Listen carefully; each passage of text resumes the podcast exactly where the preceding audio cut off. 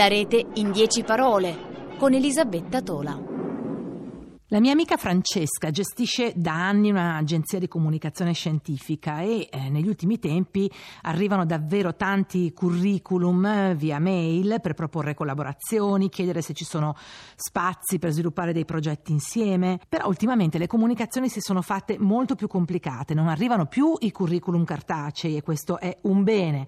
Arrivano appunto tante mail, ma qualcuno ha deciso addirittura di mandare il proprio curriculum attraverso i vari servizi servizi di eh, messenger. Niente di male naturalmente se questi servizi vengono usati per eh, avere un, un, recapito a cui inviare eh, le proprie comunicazioni, ma ricevere un curriculum via Facebook è eh, ancora piuttosto bizzarro. Si rischia anche di non archiviarlo correttamente, non lo si ritrova in ordine cronologico, insomma finisce nel calderone dei messaggi estemporanei. Caro amico, mi piace cominciare i miei messaggi a te come se fossimo già in piena conversazione. Faccio finta che siamo vecchissimi, carissimi amici, cioè l'opposto di quello che siamo. Due che non si conoscono per nome. Buongiorno, signor Fox. E si sono incontrati in una chat room sostenendo ambedue di non esserci mai entrati prima. Che cosa dirà oggi New York 152, mi domando. Accendo il mio computer. Aspetto con impazienza che si colleghi. Vado online e Trattengo il respiro finché non sento quelle paroline magiche. C'è posta per te. Non sento niente, non un suono per le strade di New York, tranne il battito del mio cuore. Ho posta da te.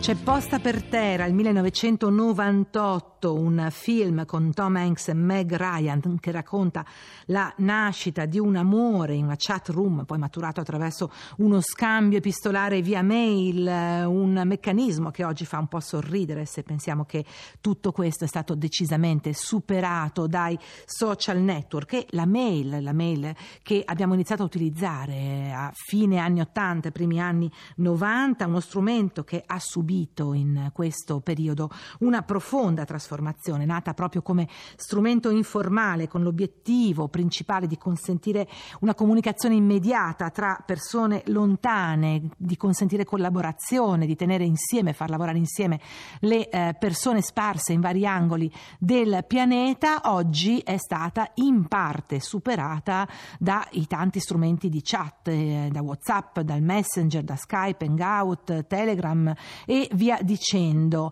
Ma possiamo dire che la mail eh, sia superata del tutto? In realtà forse la mail sta diventando semplicemente un modo di comunicazione più formale, ancora estremamente utile, se pensiamo che molti dei servizi di mail, quelli web come Yahoo, Gmail, Hotmail e molti altri, e eh, anche i software di gestione delle nostre mail come Outlook, Mail, Thunderbird e molti altri, consentono di eh, organizzare fare le nostre conversazioni in modo molto più ordinato, per esempio di tenere le mail in ordine cronologico, di raggrupparle per discussioni e conversazioni che hanno eh, lo stesso oggetto e ci consentono eh, sostanzialmente di eh, avere una documentazione eh, che ci permette di ricostruire l'intero iter di una conversazione e quindi appunto un sistema di comunicazione che diventa via via sempre più formale.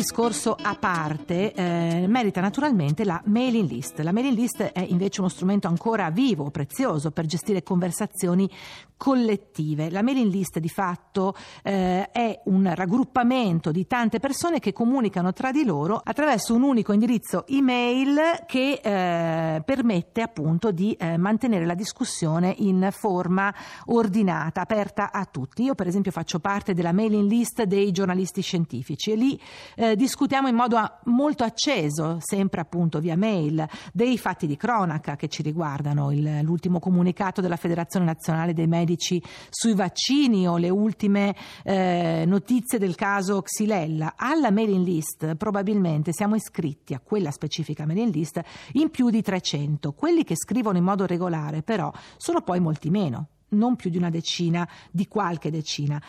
E questo è molto importante saperlo perché quando scriviamo una mail collettiva all'interno di una mailing list, dobbiamo sempre tenere presente che gli altri, anche se silenti, ci sono e ci possono leggere. E anche per questo le comunità che attivano delle mailing list e usano questo strumento per comunicare si danno all'inizio delle regole ben precise per rispettare quella che viene definita la netiquette ed evitare che qualcuno prenda il sopravvento, che per esempio usi modi eh, o toni di interazione poco corretti, oppure che usi la mailing list per degli scopi che sono diversi rispetto agli obiettivi che la comunità si è data.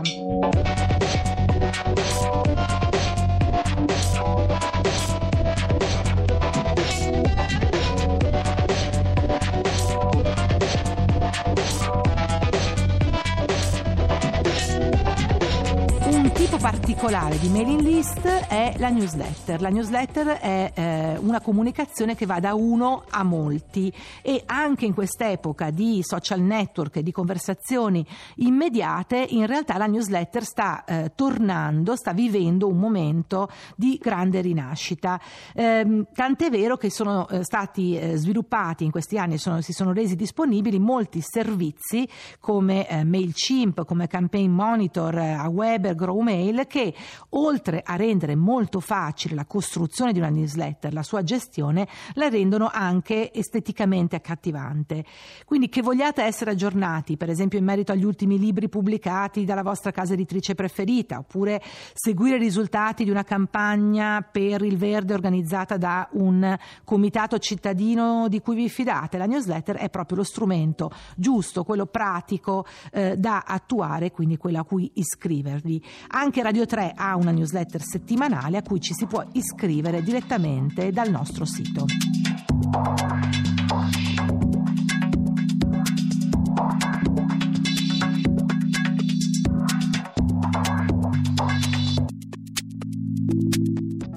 Difficile immaginare un futuro eh, immediato del tutto privo di email. La mail però eh, potrebbe diventare, potrebbe eh, diventare uno strumento sempre più formale, per esempio da utilizzare quando ci si presenta un potenziale datore di lavoro, per contattare un ospite per un evento, per proporre un progetto internazionale, una collaborazione. Un dato importante è anche il fatto che ancora molti strumenti di eh, messaggistica non consentono il grado di sicurezza sicurezza che invece la mail, se attivata in modo corretto, permette. Le mail infatti si possono criptare rendendo più sicura tutta la conversazione, questo tanto per, per fare un esempio.